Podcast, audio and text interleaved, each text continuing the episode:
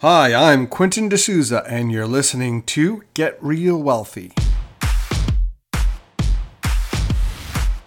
Create wealth, freedom, and security through real estate investing. Make sure to check out getrealwealthy.com. On this episode, we're going to talk about the differences between getting a residential mortgage and a commercial mortgage. All right. So I get questions sometimes about you know what it's like getting a residential mortgage versus what it's like getting a commercial mortgage. I've got a ton of residential mortgages in my life and I've had lots of success and lots of trials and tribulations and I've been focusing on commercial mortgages since 2015 as I focused on apartment buildings more.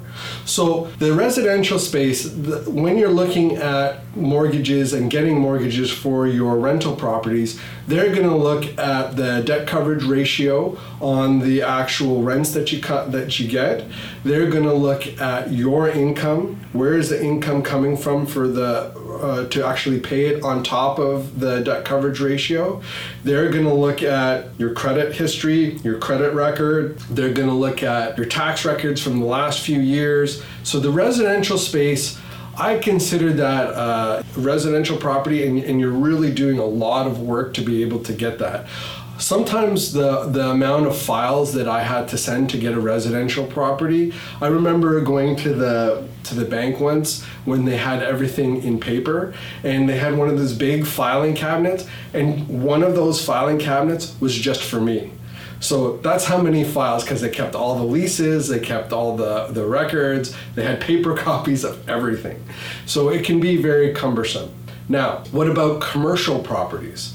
Commercial properties are very different because the way that you would get a mortgage on a commercial property is based on the fact that the commercial property is a business. And they are looking at the building uh, from a like an overview of the building and being able to support the loan of the property Okay, so that's what they're looking at. Does the building support the loan on the property? If it does, they'll give you a mortgage based on how much that, that building can support. If you're looking at conventional, sometimes a conventional lender will come back, and a conventional lender is like a regular bank lender, one of the, the big five banks. Okay, they'll they'll come in and they'll give you a loan maybe with a debt coverage ratio of 1.1 based on the net operating income of the building okay? And because of that you know that could mean that you are actually getting a 60% or 65% loan on a commercial building five plus units okay? So it's a little different. But they are looking at the building. I would say some in some cases 75% and then the other 25% is you. So what are they looking at for you? Well they want to look at that you're paying your taxes that you do have like a, a decent credit report but also that your net worth usually is a little bit higher than the value of the building. Now, every lender is going to be different and their criteria is going to be different. That's why I suggest talking to your banker, talking to your mortgage broker in order to find out what they're looking for. But typically, the building takes priority in commercial, and in residential, it's the person that takes priority. And that's what the qualification is like.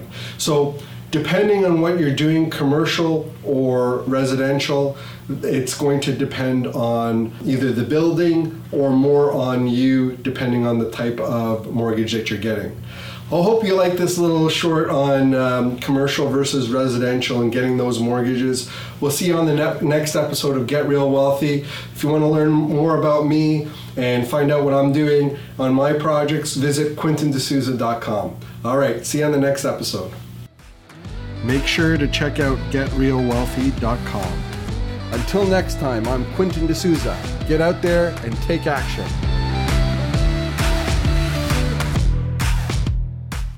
The views and opinions expressed in this podcast are provided for information purposes only and should not be construed as an offer to buy or sell any securities or to make or consider any investment or course of action.